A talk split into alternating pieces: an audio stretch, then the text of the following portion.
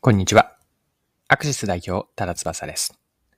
お客さんの声にどれだけ耳を傾けていますか？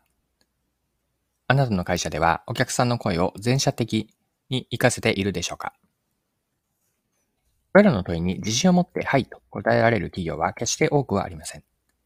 今回は SB 食品の先進的な顧客情報の活用事例からどのようにしてお客さんの声を全社に浸透させて商品開発に反映できるのかの秘訣を探っていきます。よかったら最後までぜひお付き合いください。よろしくお願いします。はい。ご紹介したいのは SB 食品の事例です。お客さんの声を活かした商品改善をやっているとのことなんですが、こちらは IT メディアの記事から読んで興味深かったので、記事から引用して読んでいきますね。SB 食品では相談窓口におけるデータ活用に力を入れている。消費者や取引先からの問い合わせや指摘をすべてデータとして蓄積。重要度の高い内容は毎朝全社員に配信し、社員にお客様視点の情勢に励んでいる。お客様の声を社内の各部署へ伝え、商品やサービスの改良、改善を実施しています。要望や指摘を実際に商品に反映することで、SB 食品のファンを増やすことが重要な業務になっています。はい最後のコメントというのが、お客さんそ、お客様相談センターのユニットマネージャーの方のコメントです。これが IT メディアの記事からの引用なんですが、記事は1月31日のものです。お客さんからの情報は広く集めて、社内で一元管理されて、全部署に配信されているようなんですが、全社的な仕組みになっているわけです。詳しくは先ほどの記事、また続けて読んでいきますね。顧客からの問い合わせはすべて情報管理システム、コンパスシステムに記録し、管理している。2018年10月から導入しており、お客様相談センターに加えて、工場や原料、資材メーカーへの調査、営業部門を通じた指摘連絡や商品情報に関する取引先からの問い合わせも一元管理。顧客満足向上に向けて、より一層の全社活動の強化につなげているという。システムの名称については、お客様の声を SB 食品の進むべき方向を示すコンパスとして、お客様に満足いただける商品作りに活かしていくようという、活かしていくという思いを込め、コンパスシステムを名付けて、コンパスシステムと名付けています。と話す。コンパスシステム内に貯蓄、コンパスシステム内に貯蓄したデータは、Voice of Customer、VOC 配信と呼ばれるシステムで1日1回社内に配信している。全部署が対象で、毎朝社員がパソコンを起動すると、お客様の声のピックアップの画面が立ち上がる。社員のお客様視点の情勢と、お客様の声をもとにより良い商品やサービス向上にを目指すために毎日配信をしています。内容は社員のモチベーションが上がる嬉しいお声から、商品に対する厳しいご意見まで幅広く掲載するようにしています。はい、以上が記事です。SB 食品がお客さんの情報を共有している仕組み、いろいろあるわけなんですが、これらを整理してみましょう。情報管理共有の仕組みなんですが、システムとしてコンパスシステムというもので一元管理をしています。お客さんからの情報というのは、エンドユーザーである消費者だけではなくて、取引先からの指摘連絡だったり、商品情報に関する問い合わせも含んでいます。毎朝社員がパソコンを起動すると、お客様の声のピックアップの画面が立ち上がるようになっていると。まあ、こうした全社的な取り組みになっているわけです。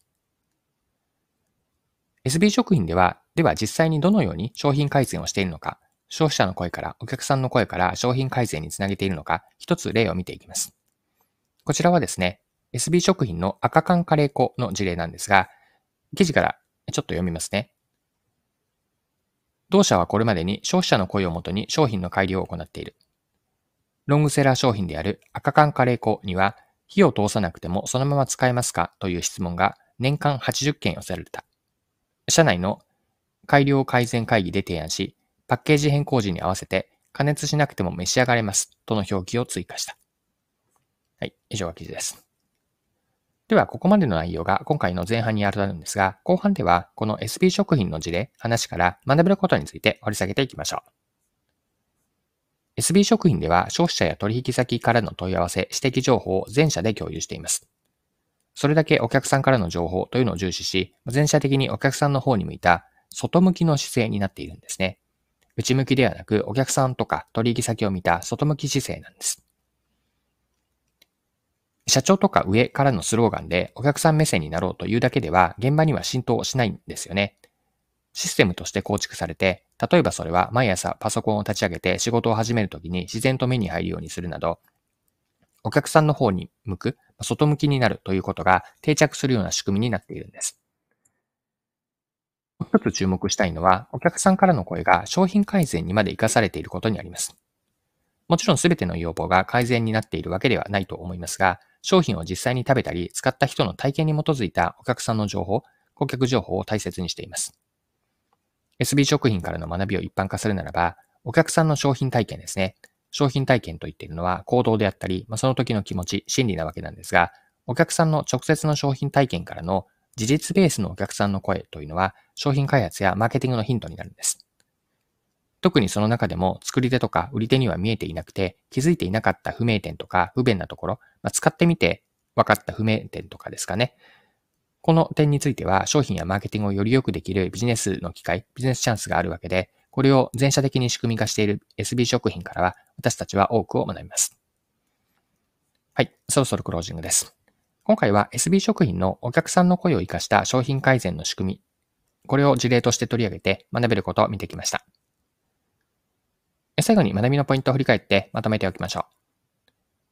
お客さんの声を活かす方法とはどういうものなのか、これをテーマに見てきたんですが、お客さんの商品体験、これは行動であったり、その時の心理も含めますが、お客さんが直接商品を体験してからの事実ベースのお客さんの評価、声というのは貴重な情報になります。売り手には見えていなかった顧客情報は、商品開発やマーケティングのヒントになるでしょう。持っておきたい姿勢としては、お客さんを見る、取引先を見る、外向き姿勢ですね。内向き、社内ばかりではなくて、外向き姿勢になろうと。これがお客さんの声を活かす方法として大切なポイント、最後まとめです。はい。今回も貴重なお時間を使って最後までお付き合いいただきありがとうございました。それでは今日も素敵な一日にしていきましょう。